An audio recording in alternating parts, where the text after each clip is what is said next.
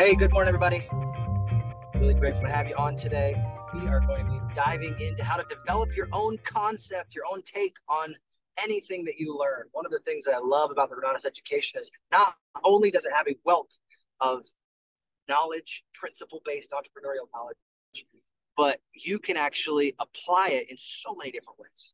And I'm really excited to to dive in a little bit more on how we can really develop our own concepts, our own concepts of reality, our concepts of uh, whatever it is that we're doing with uh, with real estate. And I I'm super super stoked to to talk about develop this with you guys because I'm actually going to be starting a podcast, and this is going to be one of those ways that uh, I developed that podcast and the content for it is just to bounce ideas with you guys and create uh, create content develop more uh, ideas that that we can bring to more people, specifically those that are outside of Renatus, to bring them into Renatus because that's what this is all about is to share the message of Bob Snyder and Renatus. So I make sure I share my screen right now. But before I do, uh, Anthony and Gilbert, if you have someone in the weight room, I'm going to make you guys my co-host for a moment. If you see them in the weight room, please not in the weight room, in the waiting room,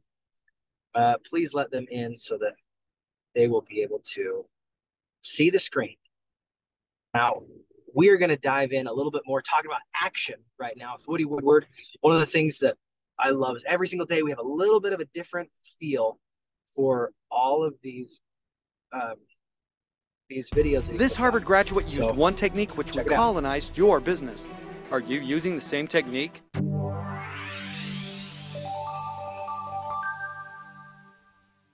In 2006, Alexa Von Tobel was a recent Harvard graduate starting a job at financial firm Morgan Stanley.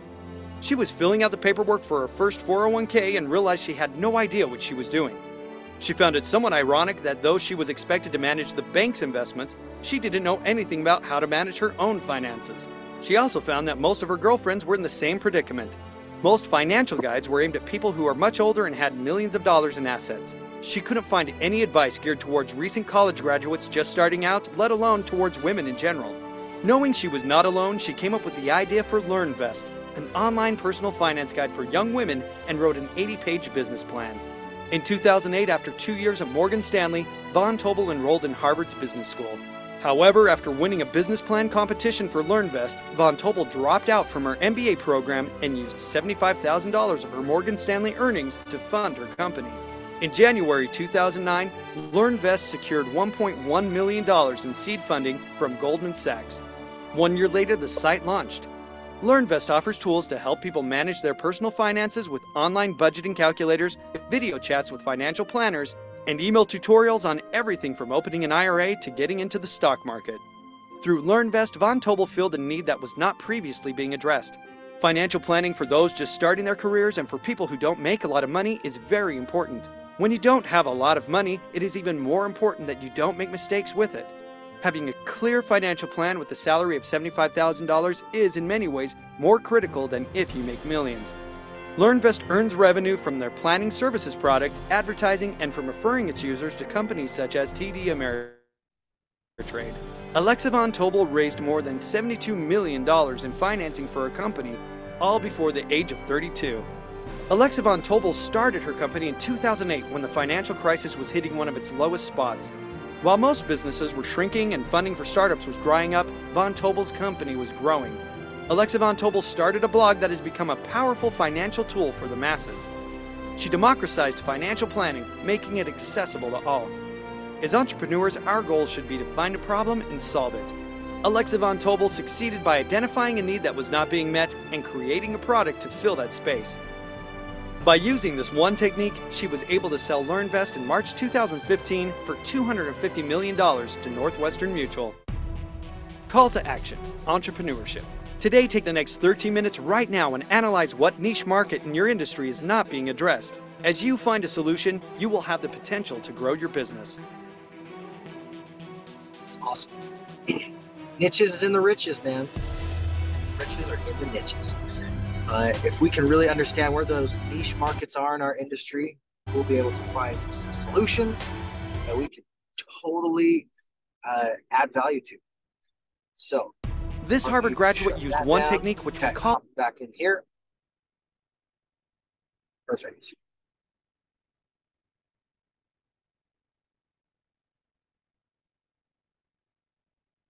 All righty. I don't know if you guys can hear me all right. Hopefully you guys can hear me now. Can you guys hear me a little bit better? Is that better? Yes. Fantastic. We got a little bit of a small crew today. That's all right. Uh, the first announcement that I want to make sure that everybody knows about is next or this Saturday, we've got our Blueprint Your Wealth event. That's going to be awesome. We've got Michael Huggins, uh, all of the pack. They're going to be there sharing how they can really help us blueprint our way to wealth and prosperity, leveraging all the different elements of of this business. And really excited to hear. We get to hear from Richard Stock. We get to hear from Yasmin Merritt Hawk. It's it's gonna be great. And we'll get to hear from Bobby T again. So, so cool. So that's gonna be a great event. Now, um, I'm curious, uh, Anthony and, and Gilbert, if if you have ever had to give like a presentation of Renatus on your own, not like going to an event where you bring somebody, have you ever had to do one on your own? In the chat, say yes or no. Could be a a PZM like you did over Zoom, or you did a PBR like you brought them to your house, you did pub, uh, private business reception. Gilbert, have you ever done one? Uh, I've done one just like one on one with one person. Great. I okay. or have met him at Starbucks or uh, those types of things. I haven't done one where I have. I get really nervous when I have to try to make a video or do a presentation, or if I'm in front of a group of people. So I've been trying to put myself in those situations to make it easier. But it's been uh, sure. I do a pretty I do a pretty good job when I'm just having a conversation. Can I can I give you a secret? This is something that I learned as an actor that helped so much when I was when I was learning how to uh, be a professional speaker. Do you you want to hear the little trick? Yes, I want to hear it. Ready for trick. it. Okay, so when you are performing any speech, any any dialogue with somebody uh, on stage, you're really only talking to one or two people at a time anyway because you have pointed comments right so if you make a comment to the entire audience instead of actually you know fuzzing out and saying i'm going to do this to um to every single person you actually point at it with one with one person in mind. A lot of times you'll actually go to the people in the front. Uh a lot of times you'll you'll try and make a connection directly with with one person. And then everyone else in the audience is, is drawn into that because they they see themselves in in the eyes of that audience member. And you don't necessarily choose the same audience member every time. Does that make right. sense? You're just having a conversation. I noticed that that when when i go to uh some of our in live events i noticed that some of the instructors uh especially eric when he's up it seems like he always focuses on one person and he's just having that conversation with that one person but it's it's so impactful and i think that it makes it a lot more personal or it feels more personal right? Even though he's talking to a room full of people he's engaging with that one one person almost to the point where they want to respond to him right? Even though he's doing a presentation and he's not looking for feedback it's it's yeah. still they're engaged right? And they want to respond. And then i think that it, it, as soon as he identifies that in them he pulls off to another person right to, to stop that from the interference right? Yeah. That's, an, that's an absolutely great point. So when whenever you have the opportunity or you create the opportunity to do a presentation utilize that skill of saying instead of trying to talk to everyone and getting flustered say, you know what, I'm going to connect with that one person. And as you connect with that one person, for whatever moment you're you're you're doing it, a lot of times you're able to connect with the entire audience a little bit better. Now, you may have heard the expression work the audience. Have you ever heard that before? Uh, yes.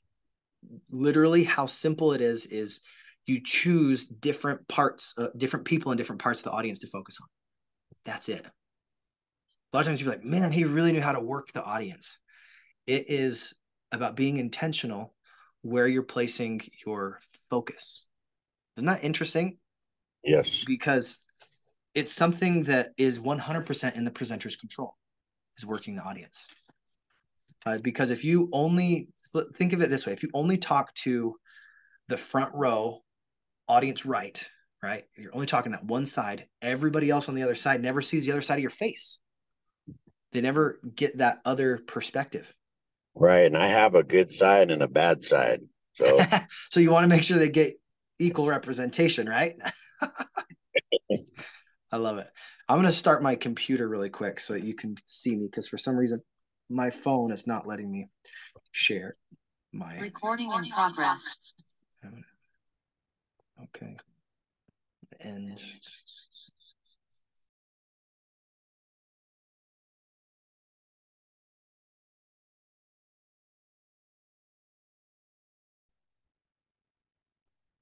better. All right. A little crazy here. Okay. So like we were talking with with Gilbert, it oh I didn't get there we go. Assign leave. All right. All righty. Now we're back. Uh, make sure you can hear me a little bit better with with the snowball mic. There we go. Hey, thank goodness it's Friday. Absolutely, Renatus family. So, Gilbert, was that a helpful comment? Was that something that you think you could use as a as a speaker whenever you're doing a presentation, one to one or one to a few or one to many, to be able to to feel like you can connect with other people? Uh, absolutely. I just need to do it more often. Uh, I have been entertaining uh, going to Toast and uh-huh. getting up, and you know, I, I do other things like you know, I'm a, uh, a business owner, so I want to get in front of more people and share my story. So yeah. trying to be multifaceted in things that I do and put myself in front of uh, individuals, even in going into other types of meetings where I have the availability to speak. Uh, I, I go to a lot of, uh, so I'm, I'm a recovering addict, so I go into a lot of meetings. And yeah. what I do when I do speak in those meetings is I go to candlelight meetings where I'm not seen, right? Mm-hmm. And so just putting myself in those kinds of situations and doing it more often because I know I know the power of the story, right? Uh, no matter what it is that I'm. Do you know the power of your story and what was that? Go ahead. I'm sorry, I had a phone call for a minute. Oh. I'm able to share my story and inspire other people. So I use that venue also to try to strengthen those skills because ultimately I want to be an entrepreneur and you know be in my real estate business and start to have more be able to do more presentations to bring more people in so I can be more successful. Exactly. So uh to be able to facilitate that growth for yourself it sounds like you've you've gotten the one-on-one thing down relatively well it's maybe not as comfortable to do one to two or three or four, and you haven't done very many, if any, uh, one to many presentations, correct? Right. Okay. Now, the topic that I want to bring up is actually something that I'm going to film on my podcast, and I was going to give you guys the kind of the rough draft uh, version of my concept that I wanted to share, and to see if it would be helpful. If there's anything that you're like, oh man, that is something that I want to uh, to develop, or there's other ideas that I think I, I need to flesh out before I record this. So, one of the reasons that I'm doing this podcast, uh, Leveling Up, is because I want to have a, a path for not just myself, but for other people that they can follow to go and become a professional speaker. Now, I, I've done a lot of acting before on stage. I've been in front of uh, my largest audience I was ever in front of was over 20,000 people uh, as a pageant uh, performer uh, in the Mormon Miracle pageant, but my my goal with real estate and with entrepreneurship is to really increase uh, positive impact and to be able to to help people be inspired uplifted and uh, to take their their level of wherever they're at to that next level and get a little bit better. It's all about progress for me. And i'm driven by progress more than i'm driven by almost anything else. So i want to find people that are leveling up in their businesses that are leveling up in life uh, in vitality all those different elements. So the the topic here that i want to really dive into and as i'm doing different interviews with people and i'm sharing different ideas of keynote speeches that i want to give i'm going to dive deep into how to discover unique concepts principles keynote speeches so that you can too so i'm curious as far as a hook for for an audience this is someone that my, my ideal person for this is a business or someone that is interested in business that's an ideal prospect for Renatus. They have some level of dissatisfaction where they feel like they've plateaued and they want to break through. They want to get to that next level. They want to have another opportunity to uh, to get out there and start their own business. Maybe they want to have a, a different vehicle. They've been in the vehicle of uh, a W two job, or maybe they were self employed doing uh, uh, lawn mowing or washing windows or something of that nature, and they're stuck in that self employed side of the cash flow quadrant, and they just want to move over to the right side. And if if I can help a few people really see what's possible because of the resources we have here at Renatus, because the resource we have at uh, the final percent, because of the resources that are available to them, if they are willing to open their eyes and communicate with people. Man, leveling up has to do a whole lot more with your attitude and who you decide to surround yourself with than it does with your your aptitude and your skill set up, up front so this idea of discovering unique concepts uh, principles and keynote speeches so that you as an audience member can be inspired uplifted and be able to do the same is is really important to me because i i want to make sure that whatever it is that uh, that someone experiences with me that it helps them a little bit to get a little better, to get that 1% change. I mean, you guys have heard the the British uh, biking team example, I'm sure, that years ago they were they were struggling. They did not have the uh, the influence and the impact that they were they were looking to to get a gold medal in in the Olympics, and they're just struggling. Uh, but they had a coach that was that was brought on, and he didn't try to transform every single thing at the very beginning. What he said was, "What do you guys do super well? What is what are your strengths? What are the things that you feel like are the absolute superpowers that you have?" And he asked them to really dive and get clear with it. And they're like, "Well, we're we're really excellent at at uphill, and we're fantastic at making sure that um, we are at the front of the peloton or whatever it is that their skill set was. And he said, Great. Now, is there any way you can get 1% better? And they have to think, okay, well, what are what are ways we can get 1% better at that that skill, that that one thing? And they really dove down and they started breaking apart every element of their race. Can we get 1% better at uh at transitioning in front of each other and passing? Can we get 1% better at putting our shoes on? Can we get 1% better at making sure that our socks are are dry and put together? Can we get 1% better at making sure that we're uh, we're getting the the water intake that we need to? Can we get 1% better at making sure that every single thing in our control is uh, is getting just a fraction a fraction better. And you think about it, guys, there's a compounding effect that happening that happens when you you recognize that that 1% of growth is something that can exponentially change you if you consistently do it.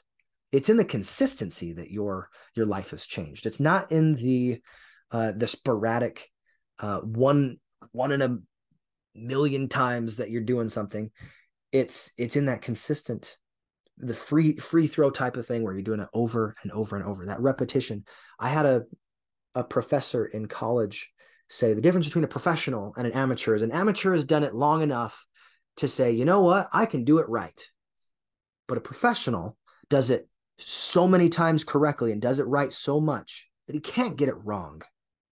That's a huge difference. Now, when we're leveling up, it all has to do with really focusing on what are the things in your control. You know, there's something that I hear all the time in personal development, and in in certain circumstances, I totally agree with it. But sometimes it, it gets under my skin. This idea of stay, uh, don't stay in your comfort zone. Get out of your comfort zone. But I actually want to to pose a different perspective, to reassociate that because your comfort zone is actually awesome. It's something that if we can expand that comfort zone and become comfortable with the uncomfortable things, we can become comfortable with with prospecting people that are you know those eights nines and tens the people that we feel like would absolutely love to be in business with. Or you can get comfortable sharing things that that can help somebody else that that usually maybe in your past uh, you wouldn't be as comfortable opening up and sharing a lot of times it's it's in the fact that we want to provide value first that we are able to to create and be able to to make a difference.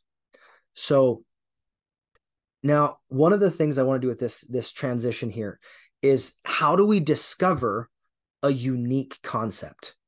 I i want to give you an example. So for instance you've got my friend greg kimball. He discovered this idea of the final percent, the final percent. And it was this idea of going into his experience of seeing the totality of the eclipse and then how that changed him that final percent how it changed every single part of uh of his life. When you go that final percent you go from night to day right? And from day to night when you have that final uh final percent.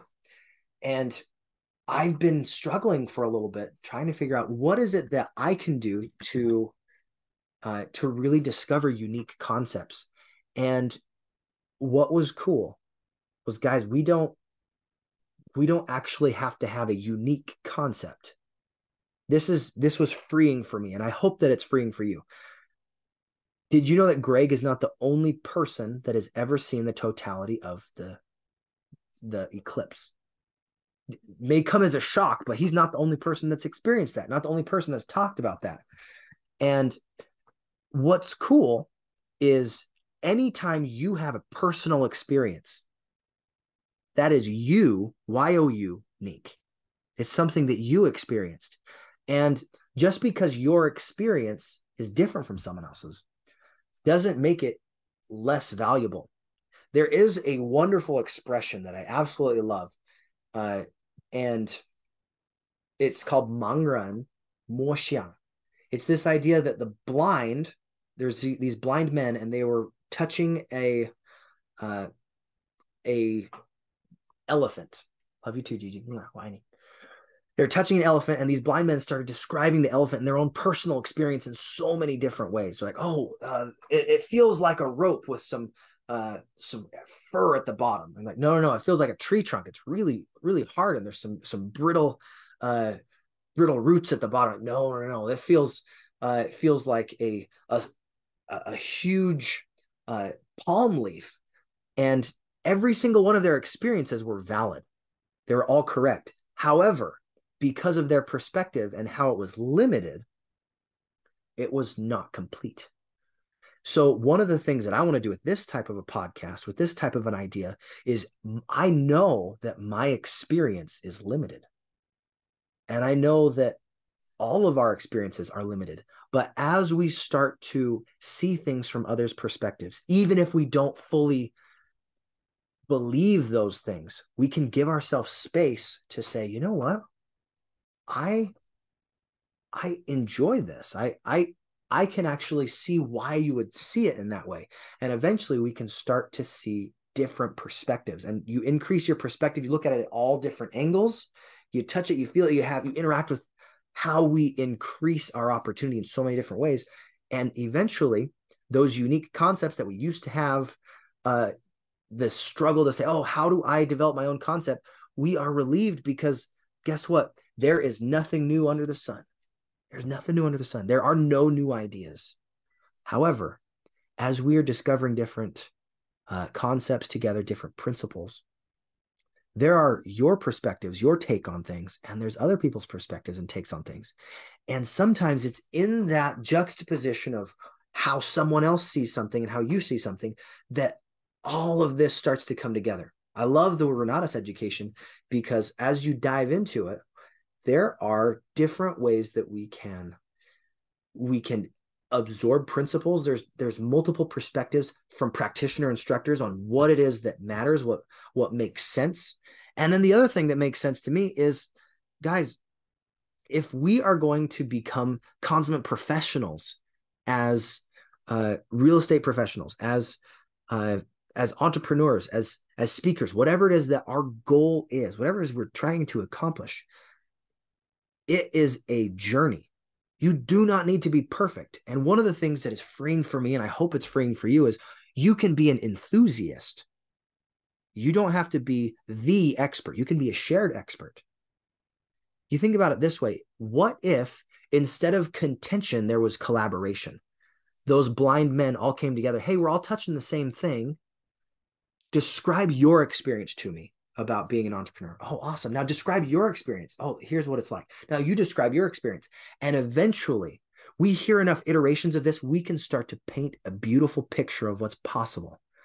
And one of the things I love about what we do is as we start to connect with each other, we start to develop our own life experiences and we take action on the things we're learning, the principles that we're applying. Eventually, there will be patterns of success and patterns where you're like, oh man, people that are stuck at this level, these are some things that I keep seeing. These are some patterns. And my goal with this is to be able to recognize patterns and be able to break free of some of those self limiting beliefs, because all beliefs are self limiting, but break free of some of those, those beliefs and understand the principles that will set us free. And what's crazy, guys, what's crazy with this is as you start to develop your own experiences, writing a keynote speech and saying, you know what, I'm going to share my experience. I'm going to spend 15 minutes, 20 minutes, an hour sharing this experience. You can start to pull from all these different uh, resources, Renatus, all the different resources, maybe the, the final percent, all the different things that you have at your fingertips, and start to really dive into what is possible for yourself. Every single experience you've ever had is for you, not just happened to you. And when we recognize that, anytime we get stuck, it's not if we get stuck, it's when we get stuck. There are people that can help us build that bridge and transition from where we are to where we want to be. However, it does take action. It takes full responsibility. It takes the the willingness to open up and uh, take control of what you do have control or control the controllables. I've heard that from my friend Richard Stock. There are so many things that we can do that that put the ball in our court and give us the opportunity to say, wherever you're at, it doesn't matter if you have never read a book in your life, can you learn to read? 100%. It doesn't matter if you've never learned uh, the language that you're wanting to. I, am currently in the process of learning ASL. Not very good at it, but I really enjoy it and it's fun and I'm going to make time to do it. And as you make time for things that you care about, maybe the hobbies that that you're experiencing, you can start to grasp different things and have different perspectives. Because what's cool about uh, true principles, you can learn them in so many different aspects of life. You can experience things that can have transferable knowledge. Your experience, honestly, my experience playing pickleball or your experience uh, playing any sport, you may be able to apply some of those things that you've experienced doing that to your ICM opportunity what is it that you feel would be of most benefit to you? And if it would benefit you, do you think it's possible that it could benefit somebody else? I'm just curious, guys, if you had the opportunity to recognize a, a, concept that you're passionate about, and then you do some research on it, and then you apply it, you think about it, you do something with it, and then you review some of the things you learn, and you keep that cycle, eventually is it plausible that you can become an expert in that field? Honestly, if you do it long enough, is it is it even possible to not become an expert in that field? If you do that day in day out, you're you're you're so passionate about whatever concept or idea you are looking to expound, if you stop and you're not willing to take that next step, if you're not willing to go and say, you know what, I've got value here, I've got something that can totally change the world, and it has changed me, the more opportunities we create for other people and for ourselves, the more value we have. You think about it, I, I learned this from my friend Steve Larson. He said, I love to focus on what are the most challenging problems, not the solutions. He's like, if you can really define the problem and really hone in and figure out, okay, what is the biggest challenge that I'm facing? What are the challenges that are are holding back my customer? What are the challenges that are holding back everybody? Uh, it really opens up the possibility for solutions. Because when we really understand what the problem is and we can articulate it well, people will assume we already have the solution. That's something I also think uh, Albert Einstein brought up. It's like if I only had an hour to solve the, uh, an extremely important problem, I would make sure I knew what the problem was and really de- delved in and asked the questions. What are the questions that are going to need to be answered? Because if you can articulate the problem well, eventually you will find that answer because you will be determined, right? A lot of times the answers are not uh, something that comes overnight, but it does come if you have the determination, the faith, the willingness to to move forward and not give up. Right? Failure. This is something that always pops up in my head. I I've heard this in a couple different ways, but failure is a is a faithful attempt in learning. A faithful attempt in learning. If we fail, fantastic. That's a learning opportunity. That's a step forward. Right? A faithful attempt in learning. That's awesome. So, anyways, guys, this was the main concept that I wanted to bring to you about how you can discover your own unique concepts, your own take on things. But what's cool is as you're discovering these unique concepts, we have to remember that idea of the Mangren Moxiang, right? The blind men touching the elephant. Just because it happened to us does not mean that we know every element.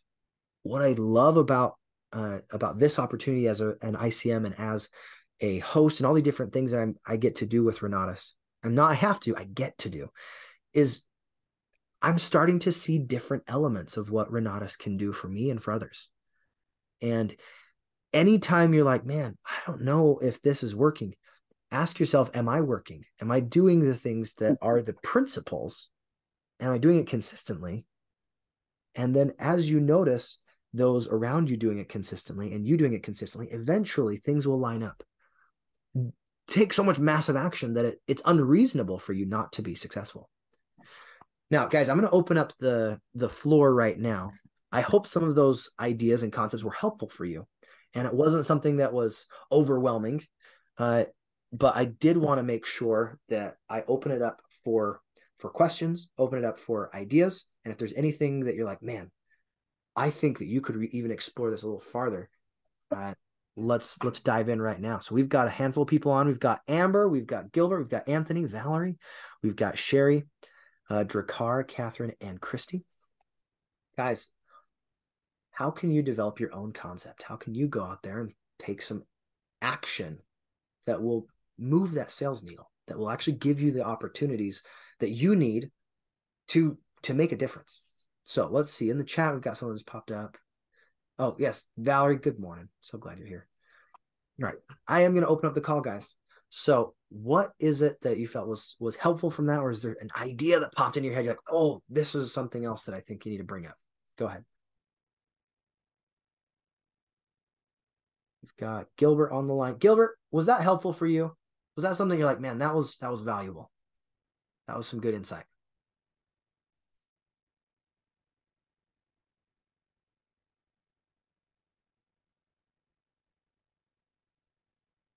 I don't know if he can come off mute. That's all right.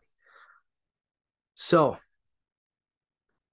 one of the other things that I I really think that the more we get into entrepreneurship and business ownership is we have to get comfortable sharing our story and sharing our take the way that we experience life and the way that people around us are experiencing life because there there's a lot of misinformation online a lot of misinformation in the world. And if we're not willing to to open up and and see what's possible. And see that you know what? We don't have to live in in the shadows right? We can actually go out there and let our light shine. There there's no reason why you can't be absolutely successful in everything you do.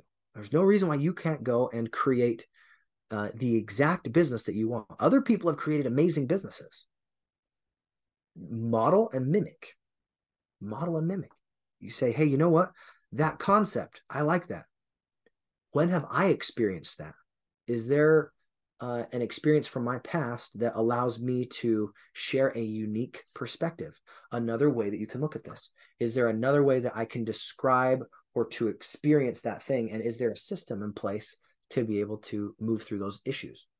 So i'm curious guys. We've got a handful of people online. Is there is there something in what i shared that was that was valuable that that you have a question about? I'd love to love to hear some feedback. Got susie christy anthony financially free or dakar got catherine and valerie.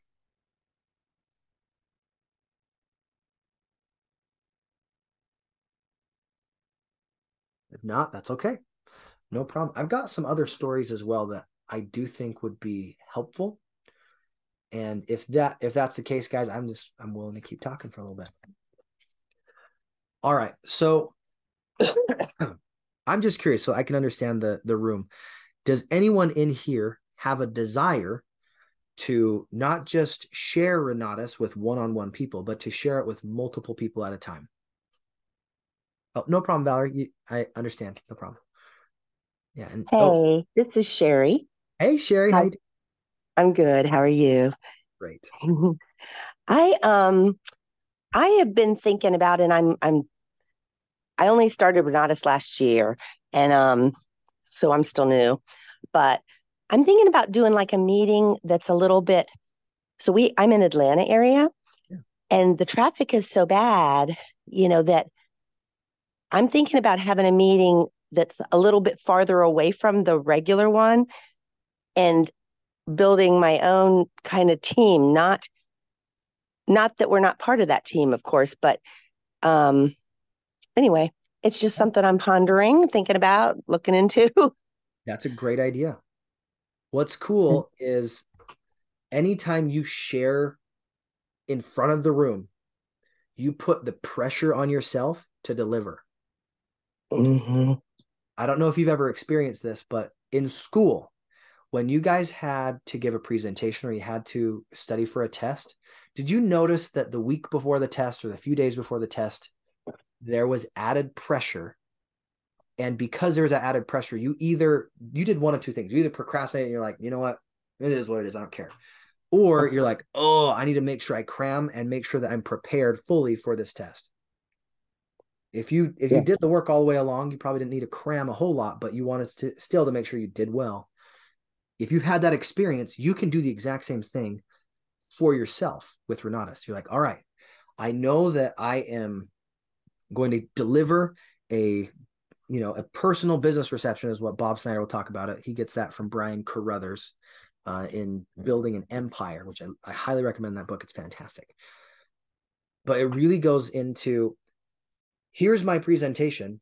I am delivering this, period. I decided I'm doing it. Whether it's to one person, 50 people, 100 people, I am doing this at this time with this people at this location. Okay. And whether everybody shows up or it's just a you show, right? Or a we show, you and one other person, you deliver the presentation. Every time you have that iteration of delivering the presentation, you learn things that you couldn't have learned if you didn't do it. So I've experienced this as an actor. Uh, sometimes you you work at something so long that before the performance you're like, man, I've got this. I just I it's in my blood. I I know it so I can't get it wrong. And you get in front of an audience and something shifts that you can actually take that level of performance up to the next uh, the next level and you'll experience this the difference between a, a dress rehearsal and the first time an audience sees a show, there is a palpable energy difference. So you practicing on your own in comparison to even in front of one person, drastically different. And if you have have the belief that like what Eric Worre talks about in GoPro, that the man with the marker or the woman with the marker makes the money. Every single one of us needs to be that man or woman with the marker because you are an independent contracted marketer. It is your business, nobody else's. Right? You show up to another meeting and they're delivering uh, a presentation. It's not necessarily uh, a bad thing. Like I actually think collaborating is fantastic, right? If you are not great at this yet, go to the meeting and get great, right? Understand all the, the ins and outs, play with the jokes, understand what's what's going on. But eventually, at some point, you have experience enough that you can open your mouth. You know what's cool? You come one time, you can share your experience. Have you guys thought about that? How many times have you been to Disneyland? one, two, 20? Can you share that experience? 100%. You've been to more than one meeting. Can you share that experience? Now, in the beginning, you have to go through those four levels of learning, right? You go from unconscious, incompetent. You're like, I don't even know what I don't know. And as you start sharing, you're like, oh, I, I forgot that that's something that's in the presentation. I don't even know where this slide goes. And you just skip it, right? And eventually you'll be like, oh, now I know that I don't know that thing. I need to, I need to make sure I understand that. And then you move on to consciously competent. We're like, oh, I really have to rely on these slides. I need to make sure I'm, I'm saying this exactly the way that my my leader said it, very rote. And then eventually you get the script, the ideas, all of the elements together, and then you can start to play with the audience and you can start to interact in ways that you couldn't because it's in your mind, in your body, in your soul. You've applied it enough. And then you go from unconscious incompetent to unconscious competent or consciously incompetent uh, consciously competent all the way to unconsciously competent. That progress happens with every single thing we ever learn. So, if you really want to be that man with the marker, take the initiative to say, you know what? Even if it's only one time a month, I'm going to find some friends, some people, and I am going to deliver a presentation. Imagine if you did that. You did that once a month. That's 12 iterations. How much improvement could you experience if you did the presentation 12 times? Your one on ones, would they improve? 100%. Would you feel more confident sharing this opportunity? Would you feel more aware of the stories that you're, you're sharing? Because guys, there is there's a way to craft testimonials to match your audience, and there's a way to make sure that the the things you're sharing are are resonating and connecting with your audience they're allowed to, you're allowed an opportunity to connect with your audience and and have them uh, experience what you're experiencing and allow them to notice the things they're experiencing right to notice the brain matter that's just smacking against the wall so i'm sure i haven't shared anything brand new with you guys however the perspective that i have and the perspective that you have may be slightly different and that is 100% okay that's what's cool about this business. Guys, there's no right way to do it. There's no wrong way to do it. There's effective and there's less effective ways to do things. And as we get better at every element of this business, we will notice patterns. And pattern recognition is so valuable. Frameworks so valuable. And if we can take things that that we've learned, condense them so that we can use them in multiple facets of our life, eventually it's almost unreasonable for us not to be successful. You guys catching my drift? If, if this is making sense to you, if, if some of the things I've shared have been valuable, go ahead and put a V in the chat. I just want to see if you guys are awake. If you're still here, if you feel like uh, any of these ideas are something that you're like, man, yeah, I absolutely am getting some value from this. Scouts, yes, there's value here. Yes, fantastic. Uh, we're getting Valerie also some value. Catherine said, yep, fantastic. And Sherry as well. Cool. Now, uh, to wrap up this concept of how do we develop our concept? How do we make sure that we live into all of these these elements? It, it comes down to guys you don't have to be perfect. Guys i just got done playing pickleball right? I have crazy hair awful hair. And uh lily said yesterday she's like i can't do the thing today. I was like that's no problem because I have this idea of my podcast and I'm going to share the ideas that I've got with you guys. It's not perfectly fleshed out. However, imperfection is part of the journey. You don't have to have everything perfect. If everything had to be perfect before we did something, we would never start. Ever. Go ahead, Catherine. Uh, Eric always says in the trainings he did that done is better than perfect. Done is better than perfect. I love it. It's so true. And what's cool, I learned this in I, I hear it all the time. It's a pattern that I see in in so many different things. You think about it, you do it, and then you review. Guys, if we just think about it, we think about it, and we think about it, and we think about it, and then we review it, and then we think about it, we didn't do anything. You have to think and you have to do something. So doing this podcast, it is thinking, do it, and then review. How did that go? What was helpful? Was there anything that was was beneficial? And if it was beneficial, fantastic. If it wasn't, fantastic. It happened. You you now have more experience, and you can go off that experience and say, you know what? I'm going to be better next time. I'm going to have something that is more valuable because uh, I know how I can tweak certain things. Do you see how the power in that? Imperfection is actually something that allows you and your audience to connect. Right. I I hope that you guys are catching what I'm putting down, but let's see. In the chat, we've got two more comments I missed. Yes, bring me around. Oh, thank you so much, Valerie. And then uh Drakars also says, yes, this was valuable. Now, one of the other things that I think would be helpful is when you guys are experiencing your unique, like YOU unique experiences, these are things that only only you have uh have had. Anything that you're like man you know what? this story right now is something that has changed my life.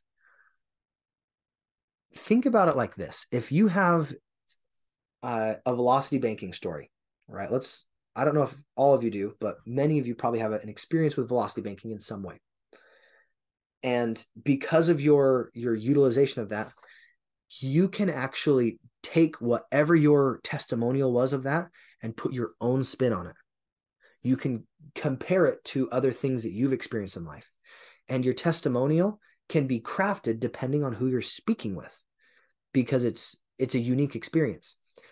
And it's not something that doesn't happen to other people, but check this out guys. We don't really understand how much of a unicorn this Renatus education is until you talk to someone that goes to other like guru events where they pay sixty to a hundred thousand dollars and they get some good education for a weekend or two and then they don't do anything with what they they learned. How different is our education? How different is this experience that we have the the massive shift in our mind in our in our heart in our spirit it's huge because we get to connect with each other on honestly a daily basis. Is that not an amazing community? We have people across the country that are here to answer questions, that are here to provide value, and they want to give.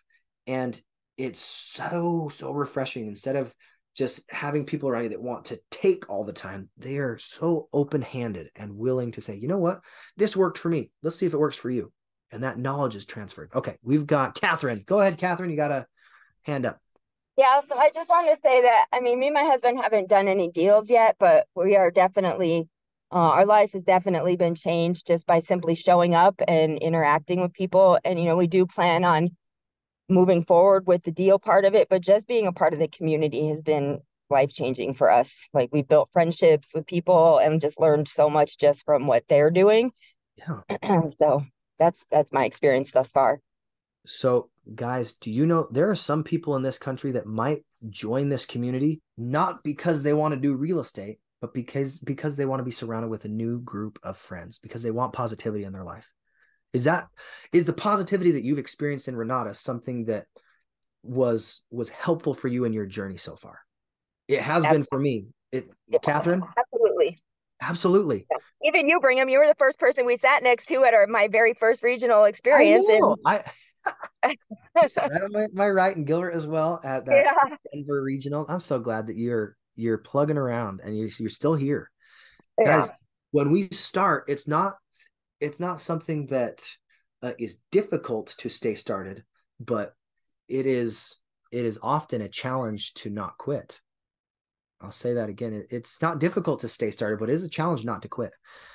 And when you challenge yourself to say, you know what, I failed at this one thing, or I had I had a failure. That's okay. Remember, it was, a, it was fail. It is a faithful attempt in learning. I love that expression. It's so good. Oh, we've got Drakar. He says, definitely for me, changed my life in more ways than one. Absolutely. Absolutely. Guys, one of the things that I, I've been trying my very best to instill in anyone that gets on these calls is I want you to stop thinking that Renatus only works for you if you do a real estate deal. It it works for you in so many levels. Think about the lifestyle that you've created for yourself. You're filling yourself and your mind with positive uh, ideas, positive uh, value creation in lots of different elements of your life. You're creating a community that you can collaborate with other people. You have ideas that can be exchanged. Uh, we've got a system in place that when, let, let's say you're brand new, you've never done a deal, and you bring a deal to, say, our, our dream call. Do you think it's possible that we could help you run the numbers and see if that's at least a deal that would match uh, match something that you would want to go after? Yeah, we've got a, a, simple enough system that anybody can plug into it and start to get results. Now, results are not typical. Okay, you've heard this before. However, everybody does get results. There's positive and negative results. However, every result is for us. You can either win, get some money, or you can learn. And a lot of times, the most valuable lessons that we learn are from those failures or from those uh, you know faithful attempts in learning. And one of the things that i love about the renatus education is we take these principles we apply the principles and then we have a result happen. And you can do the scientific method just like with any other profession. You say hey i did this thing. I followed this pattern. I did the thing. This was my result this was where I was what I was expecting. Then you can go back. All right, what did I miss? Oh, I forgot to run my numbers with three comparables. I only had one comparable. All right, now that's that's a problem. And you can start to adjust. Like, okay, now I've got multiple comparables. Solds, I've got uh, things that were sold six months, uh, six months ago, three months ago, and then things are on market right now. I can see a little bit better at uh, my analysis. I feel more confident in my numbers. Now I can be more confident in putting in your offers you get your offer accepted you're like oh this is awesome. Now you you go through the process and as you consistently do those things one of the things that that just pops into my head over and over is if you look at enough deals you will be able to tell what's a good deal and a bad deal. But if you are brand new you've only done a few deals and you've only looked at you know 10 or 20 30 deals every deal looks like a good deal. It's experience that starts to speak when you when you talk to other people that are running deal analysis all the time they're getting comfortable with running numbers eventually instead of wondering oh is this a good deal? you'll start to see the patterns. You're like oh well if i want to make $20000 on that flip that's how much margin there is. Awesome I, am happy to do that.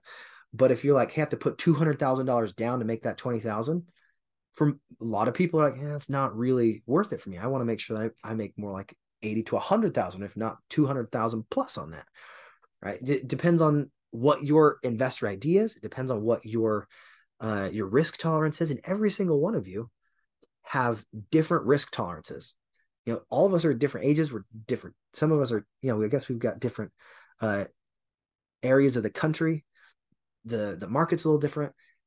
So the more confident that we get in our numbers because of our competence level going up and the experiences going up and how we're sharing those experiences the the better we can we can progress in our in our business. So i hope this has been been helpful for you guys. I i'm glad that we got to to discover this together because one of the things that i i'm so stoked about with with doing this uh you know this podcast is i i want to have a deeper reach with with people that that need that help that are stuck in in the mud of entrepreneurship or in their job because they don't know that Renatus exists. They don't know that we actually have resources available and people and a community that that will admire you for taking the action that will actually be proof that this works and that we have a consistent measure of uh, of value that is poured into our community week after week after week after week it's not a a circus show that shows up for a weekend and then goes away i'm so grateful for that i've i've experienced those types of it those types of things i've literally i've got a book up here, right right here there was one right?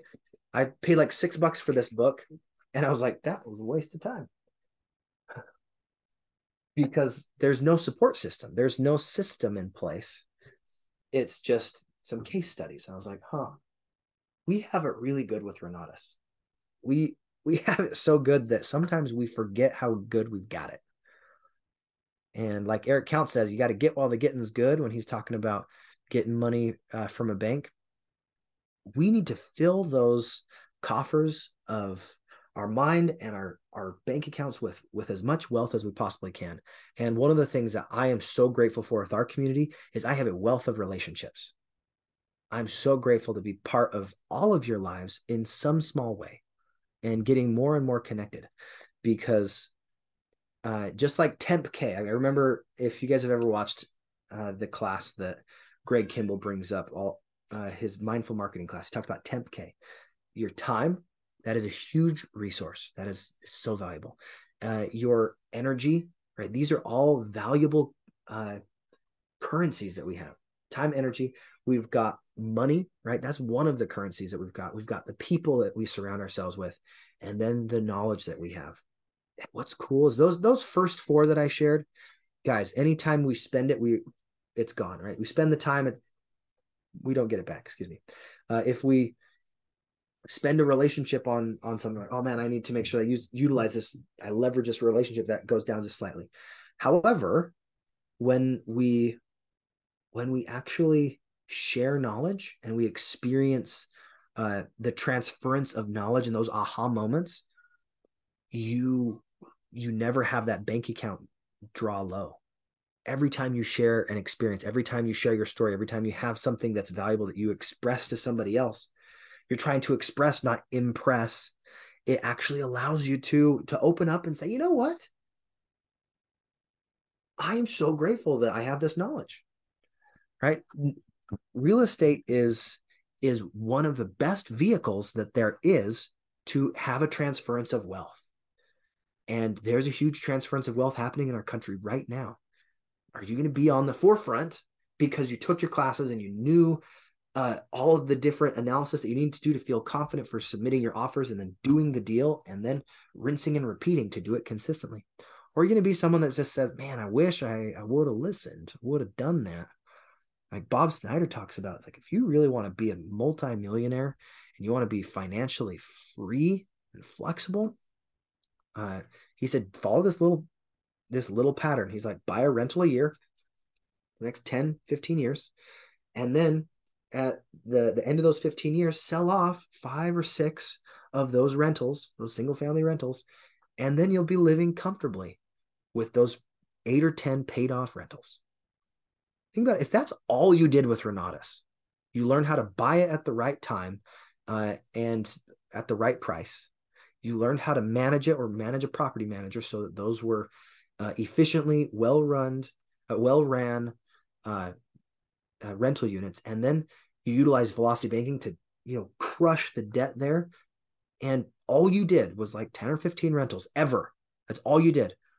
Would that be worth it? Would you have the financial confidence necessary to uh, to say, you know what, I'm going to just live my life's purpose the way that I was I was meant to.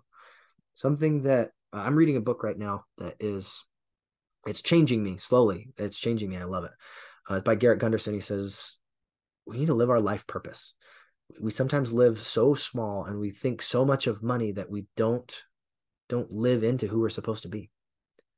And what I want to do is to be able to live into who I was destined to be and to be unapologetically myself.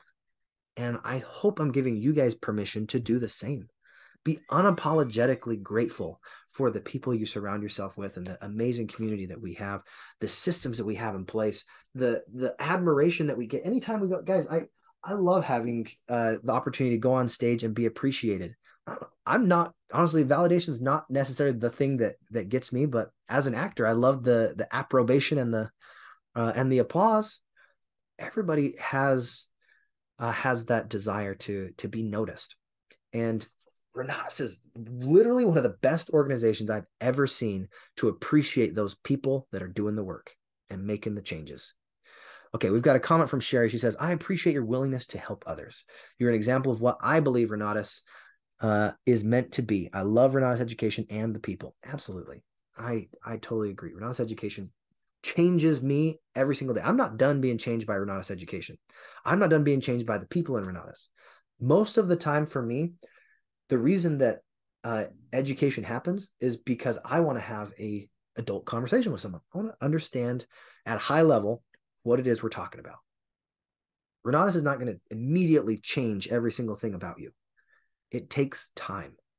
It's kind of like a pressure cooker, right? You you can cook rice on the stove, sure, it'll take a little bit longer, but you got a pressure cooker and it'll cook a little faster and more efficiently. Renatus is that pressure cooker for your business. It it gives you the opportunities to to grow and to develop in a way that is safe, uh, that is honest, is ethical, and we're surrounded by great people. That's what I love about it. We don't have to worry so much about uh, is are these people going to take advantage of me, guys? If they take advantage of anybody, report it to uh, the the home office and we'll get them kicked out. Right. the The whole purpose of this community is to is to build value for each other, to love each other, and to do the very best that you can uh, to to live your life. Right. Bob Snyder's whole driven vision has to do with you achieving your goals, you being successful, you taking the action necessary to level up in your life and your business, and doing everything you can to become who you're supposed to be, and to recognize, you know what. I'm already the very best version of myself in this moment is there another level of uh, of myself that I can stretch into, that I can expand my comfort zone? Instead of stepping out of your comfort zone, say, hey, how do I expand my comfort zone so that I get better at every element of my life?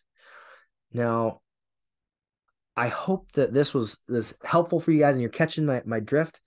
And guys, it is time for for the dream call. So I'm going to transition slightly uh, we'll we'll step away from the personal development side and the and the ICM side. We're going to dive into real estate and how that can help us move forward with uh, with confidence and clarity. And if you have a deal that you're working on, or if you have a concept from the Renatus back office, like, hey, this is something that I've uh, I've really got to dial in because I have a deal that's in progress. Really, what I, I love to do on these calls is if you guys have a deal that we can run numbers on and we can collaborate on with ideas. That's my favorite thing to do on these because it feels the very most useful. Uh, but if you have a general concept because you're in the middle of a class, that's also totally fine. This is free form. Any questions you've got, open game. And the only dumb question is one that you don't ask. Right? There's there's a Chinese expression. I can't remember the exact way to say it in Chinese, but it pops into my head. Uh, basically, uh, if you ask a question you look stupid for a moment, but someone who doesn't ask a question looks stupid for a lifetime. That's the gist of that quote. And it's so true. Don't don't be stupid for a lifetime. Ask the questions that are necessary. And that's something that I had to learn early on in Renatus. Guys, there's people that are willing to help more than almost anywhere else I've ever been in my life. But you got to ask the questions. It's called self advocating. So for the dream call. Let's see. What questions do you have? And if you have a specific topic that you're going into, happy to just uh, discuss that and figure out how we can improve. Uh, me, I'm focusing my business now from arbitrage short term rentals into co hosting. And I'm just looking however I can to find off market deals because finding off market deals, that's where I can either say, hey, I'm going to do a fix and flip or I'm going to do a long term rental or, or short term rental from this but finding the off market deals that's that's something that i want to get better at so maybe i'll open the question up with saying how have you found off market deals those motivated sellers those people that are ready able and willing to sell their property what have you done to recognize those people so i know there's tons of ways that people do it uh, i haven't done it very often so i would love to hear from other people that have done done a little more than i have And it could just be like, hey, I, I know these are some different ideas. I'm gonna actually pull up a whiteboard and I'm gonna pull up some ideas. How do we find off-market deals, different ways that we can um I'm gonna hit presenting though. Okay. Okay. Off-market deals. What are different ways that we can find off-market deals? Okay. And to be clear, off-market, when we talk about this, these are houses that are not for sale. But as soon as they recognize, oh, I'm in a pinch, I I really do need to sell. They they they need to sell, but they they're not on the market yet. So how have you found off-market deals? And let me know if you guys can see this right now. You you should be able to see it. Yep. Uh, I'll go. okay, go ahead. All right, so some ways that I find and look where I'm looking for off market deals. Um, obviously I use iOS. Um, I've used um recently been looking kind of just prac I wouldn't say practicing, but we when we have our little masterminds with our local group, we do like the six minute uh, looking for deals. Um, Facebook's marketplace still works um, pretty pretty well. Um, I obviously I do driving for dollars. Um, and one of the biggest ones um, is just really having conversations. Um, a lot of it, especially leading to when I'm doing the ICM, and I'm speaking to people for marketing purposes, or even when I'm going to look for um, speak to sellers or property managers that are like listed or I'm look that I that are available. I have conversations with them and I always ask for references or always have conversations and ask, do they know about anybody in real estate? Um, so those are some of the things that I use.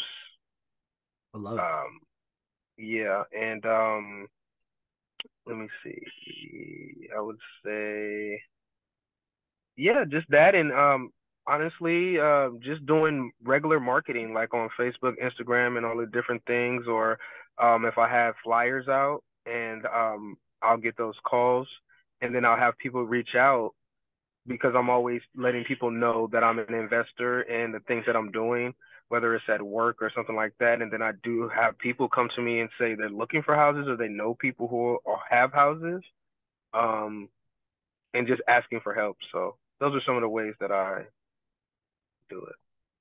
I love it. Any other ideas, guys? I think every single one of these, you can find properties doing every single one of these for sure. Um, one that uh, my very first deal that I did was I was doing lunch appointments with former friends. Like I like literally my best friend. I was like, let's just go out to lunch. And we started talking and found out he was a disgruntled landlord. And I loved that one because it was a sub two deal. I had zero out of pocket and I was able to find the money in the community. So I I had an infinite return of twenty two thousand five hundred on my first deal, and uh, the the other investor made over a hundred because they've kept it and it's been a rental, been been great. So it was an awesome win win scenario. Disgruntled. Do you say this? Okay. Here's here's something that we could maybe talk about. Did you guys have any I feel like there was might have been one person that wanted to send a address. No, okay, there wasn't an address. Okay, disgruntled landlords. Uh, are there other things that allow you to help find off-market deals? Because I mean, Hughes Zareski has a ton of uh, websites that are available. Okay, go ahead. Yeah, um, I'm using the courts, uh, looking for pre foreclosure, and um, also um, asking realtor for a list of uh, pre foreclosure that are ready to be sold. The this the sale date is closed. So I received the list and I start calling all these people and knock door. Um, and this year I want to focus on the probate. And um, uh, that's what I'm doing to, um, and also um, Facebook uh, Marketplace is a good source. Yeah, Facebook Marketplace. Excellent. Mhm. So, one of the things that is brought up when when you're watching that foundations class with Whitney Stark, and actually I, in Hughes Zareski's class, I think he brought it up as well uh, before it was re-recorded. When you're doing your searches, there's a lot of key words that indicate that someone is uh, is motivated as a seller. So Chris Albin talks about it is who owns the challenge. Who's the owner of the challenge? You have to figure out what's the challenge.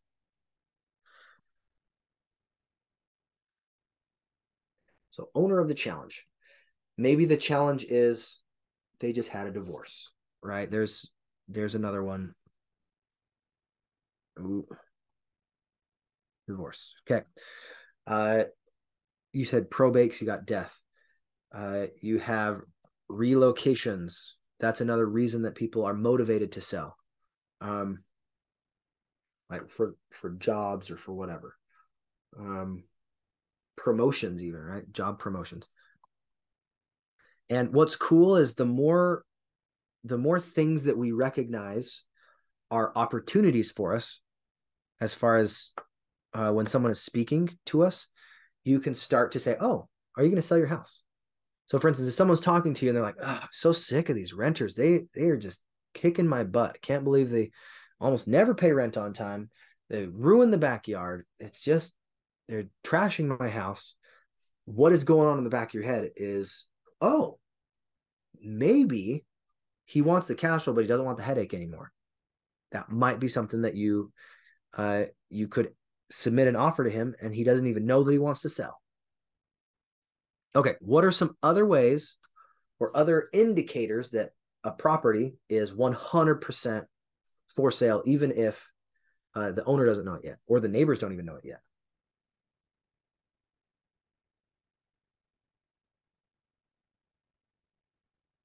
There's a few on here that I've heard in classes that we have not brought up yet.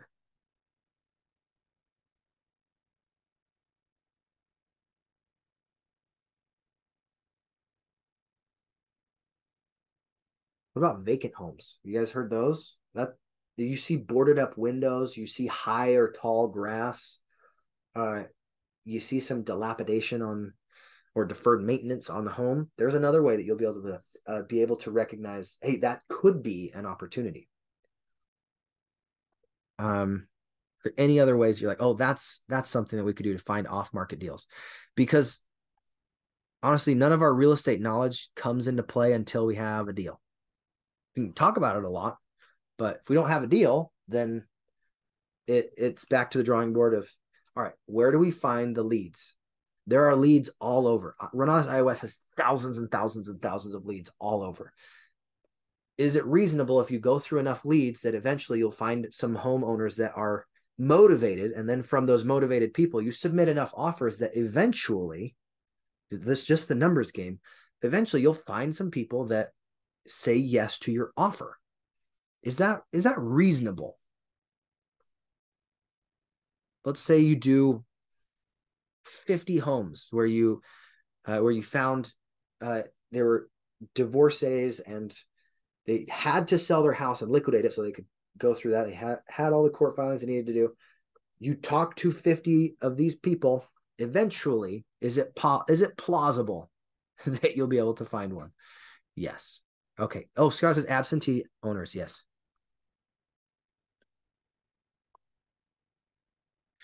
So if you look here, guys, these are all different keywords that you can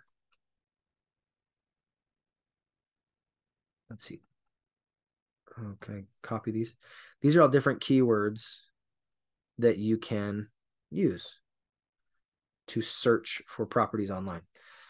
Uh, one of the tools that I really like to use as well is ChatGPT. If you're like, hey, I want to discover some uh, keywords that would be helpful to find motivated sellers. So if you go to ChatGPT,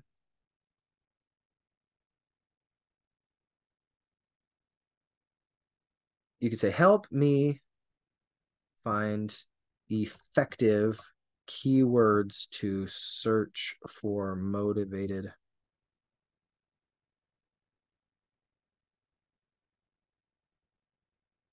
Examples like absentee owner, uh, TLC, there's one, stuff like that.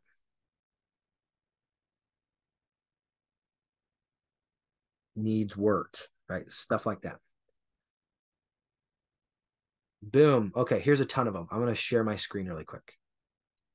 That was a great prompt. Okay, you ready? These are different ways, and you can do the exact same search on your own. Distressed properties, all right, distressed homes, distressed property for sale, distressed real estate, motivated sellers phrases like must sell, must go, motivated seller, quick sale, must liquidate. These are all great words to put into like uh, KSL, TLC, tender loving care, uh, fixer upper, handyman special, needs work, as is condition, renovation project. If you're a fix and flipper, that's very lucrative for you, right? Owner status, absentee owner, out of state owner, vacant property. Uh, you've got your financial keywords, foreclosure, short sale, bank owned, REO, right? Real estate owned. Uh, you could even say like maybe open to negotiation, price flexible, right? Urgency urgency indicators must be sold, price reduced, seller financing, um, must go quick, right? Expired listings. You've got listings that are expired. You've got probate, a probate sale, inherited property, divorce situation. Yeah, inheritance. That's a huge one, right? There are people in probate that really want to just liquidate that property as quickly and easily as they can so they can get their inheritance. The divorce situations, divorce sale, divorce liquidation, you've got financial stress, financial distress, facing foreclosure, behind on payments. Do you think reasonably we could find um find one like this if we went over to Zillow? Let's see if we can find one in my neighborhood. Zillow. Absentee owner. I'm gonna see if I can find one in Bear Lake. Just unless you guys have another idea.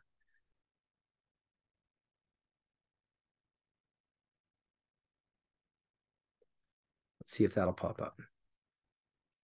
Okay.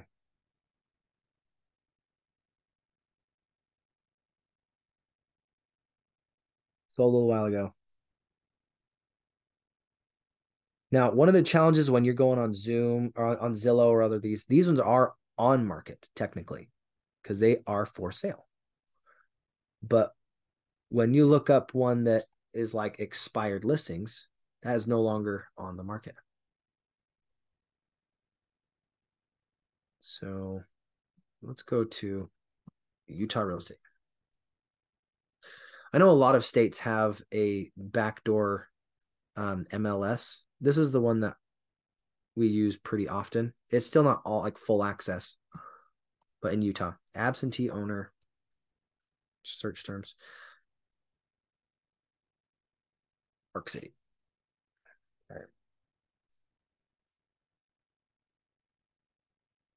Lots of absentee owners. Okay.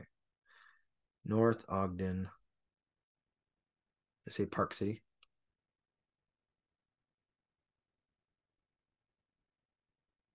Million dollar homes over here. Eight million dollar home.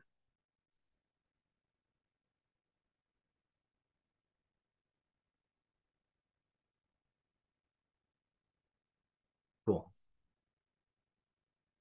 Active listings. What if I go expired?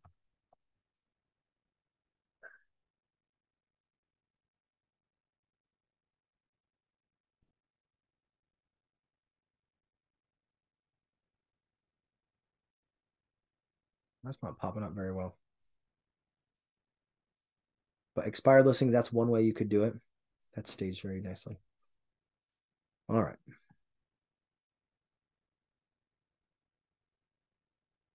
These ones are all just on the MLS. See if I can find another way to find some expired listings. Um, maybe Redfin. Do they have any expired listings that are up there?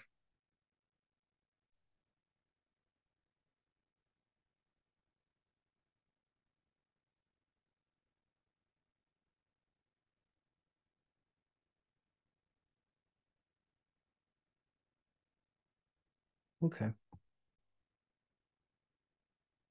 That one expired. REO foreclosure. Cool. I found one. All right. I'll share my screen again.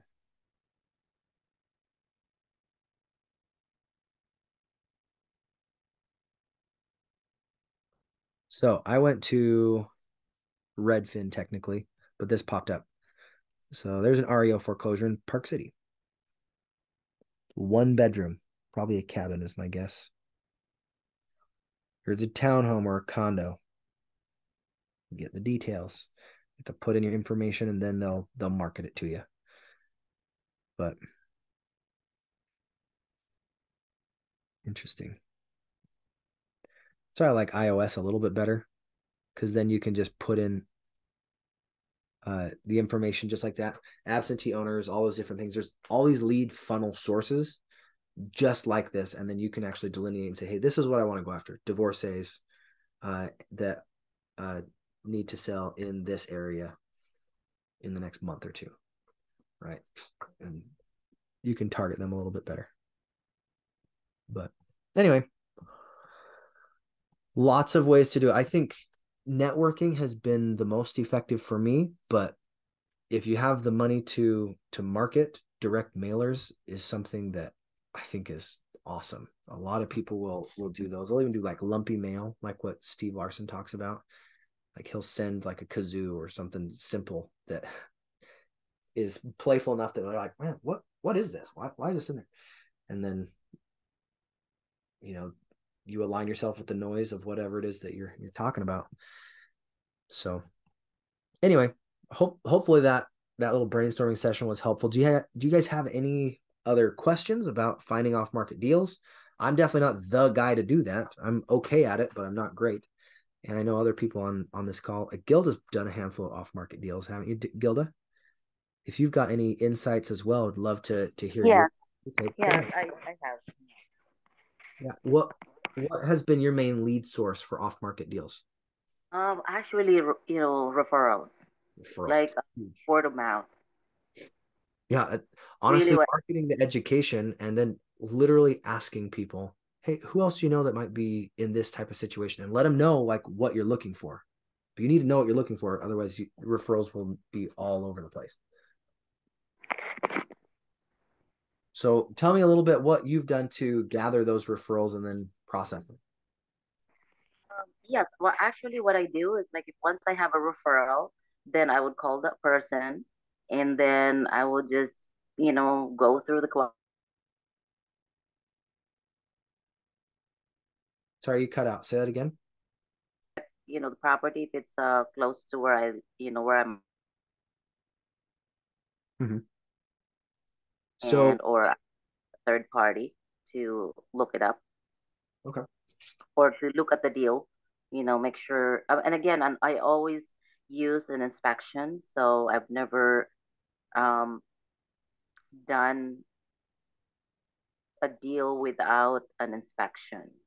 At least here anyway. I've done some in the philippines that i have because again they're you know um, family members in like relatives that i bought those from so and i know already the the history of the property so so yeah, I did not, you know, go. But here, I've always done it. Even new builds, I always done it. So, uh, and then I go just go through.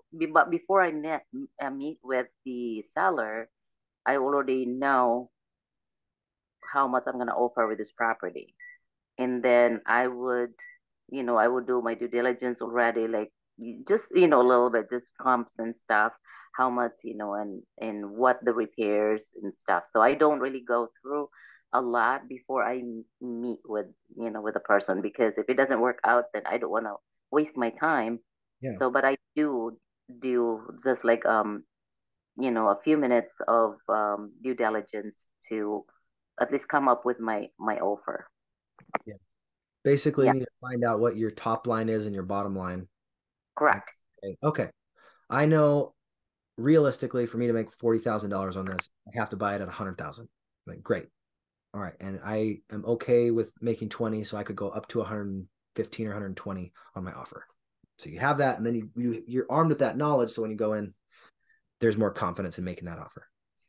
That's correct. Oh, this is a really great trick that I think not even a trick. It's just a, a great uh, positioning that Brian Sump brought up in a class I was taking from from him as a sub two. He said, I asked the the seller what they think the property's value is. And if their value is lower than my low comparables, my comparables no longer exist. So if the property, like the low end comparables are like 150,000 is what they're showing in the neighborhood. And they're like, man, I'm maybe 135. No longer do those comparables exist. You're like, yeah, you're, yeah, that's a great suggestion. Yeah, 135, that makes sense. And I think if they say it, they're right. But if you say it, you're wrong. I've heard that from uh, in a handful of different contexts. But if we can say, hey, this person said that their house sold for 145 45,000 and it's a little smaller than yours. Oh, and this person said they sold it for 180,000. Okay. But it's got two bedrooms more than yours. Okay. Uh, this one is a perfect comparable and it says 150. Right. And then this one's also really close comparable. It says 151. Like, awesome. Where are you in the middle there?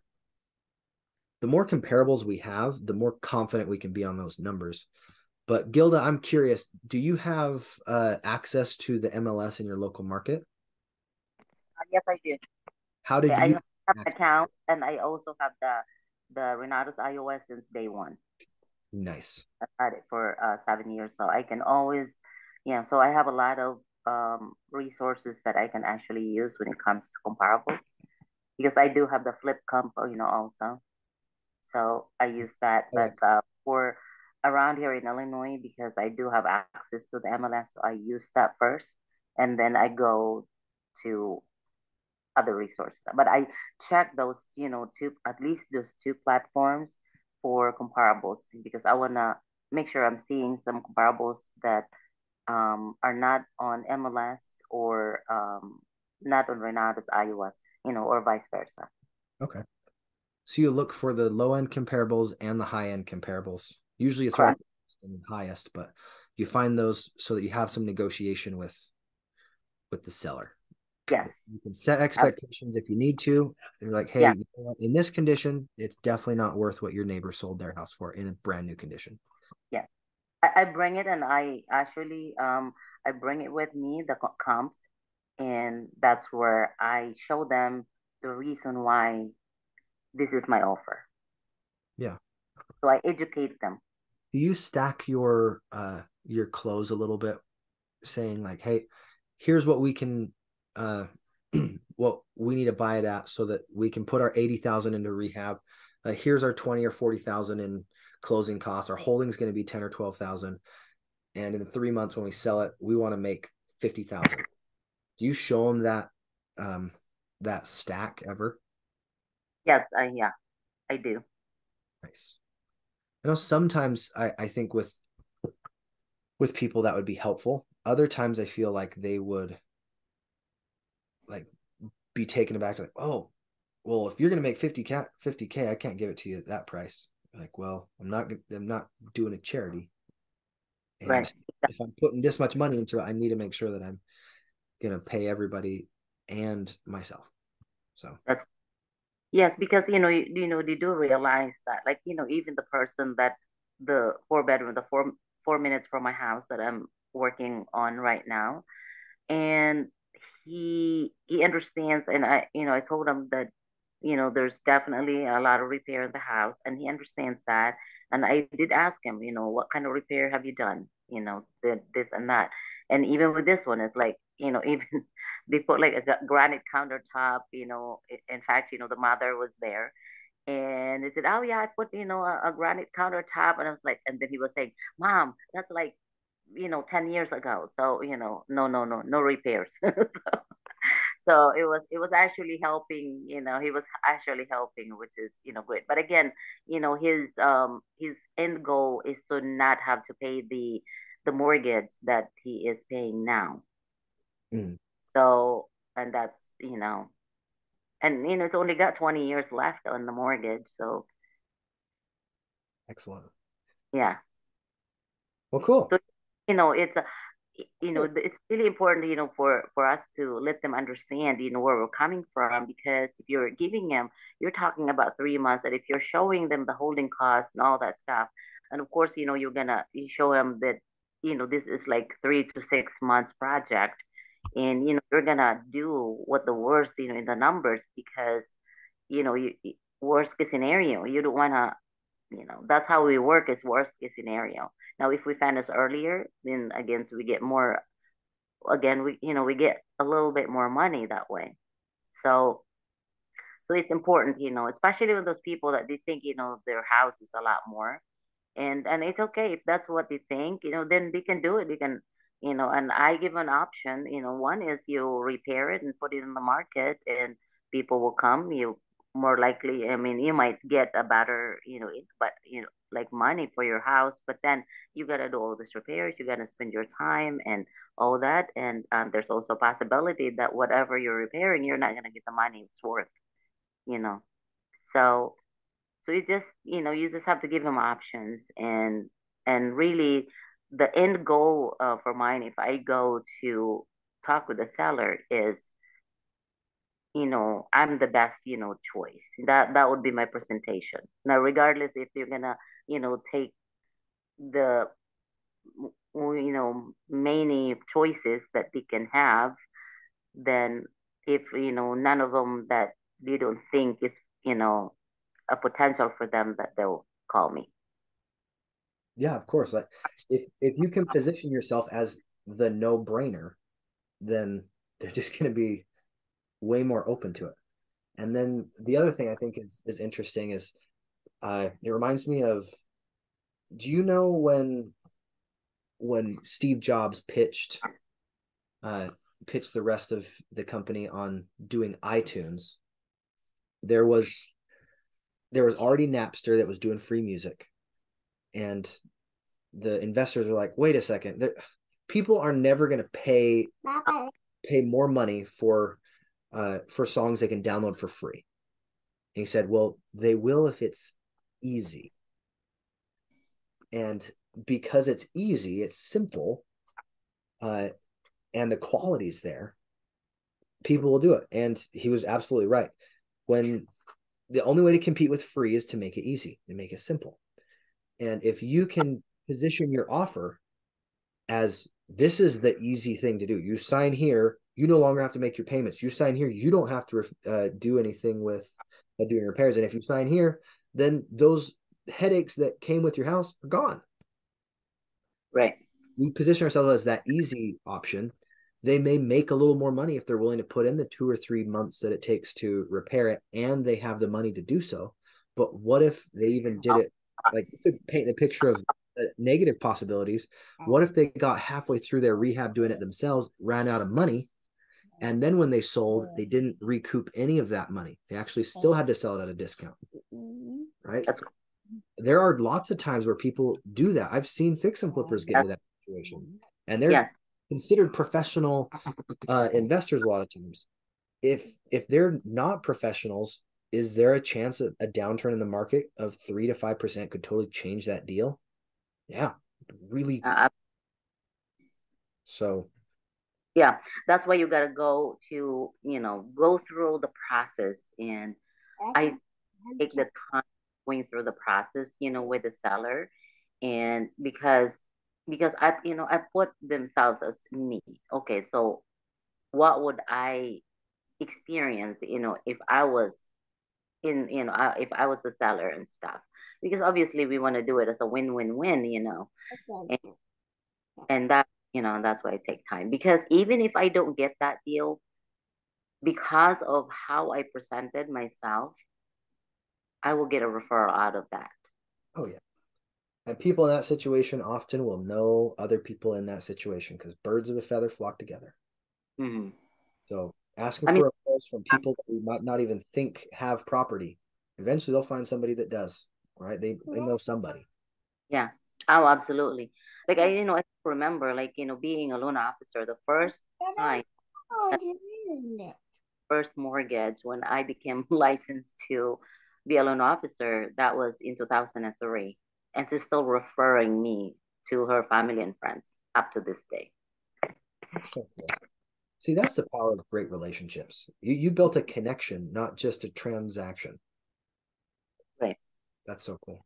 All right. Well, our time is up. We're a little bit past, uh, but I really appreciate you guys being on today. Thanks for letting me bounce some ideas off of your podcast idea I have, and I hope it was is something that that you can take and and develop for yourself. And thanks for sharing some ideas about you know finding some off market properties. I hope you guys go take some action on that. Find some off market deals and go go see what you can do to close on them. Apply this education. That's so awesome. Anyway, have a great day, guys. Happy New Year, and we'll see you tomorrow on the uh, Blueprint Your Wealth. So take care.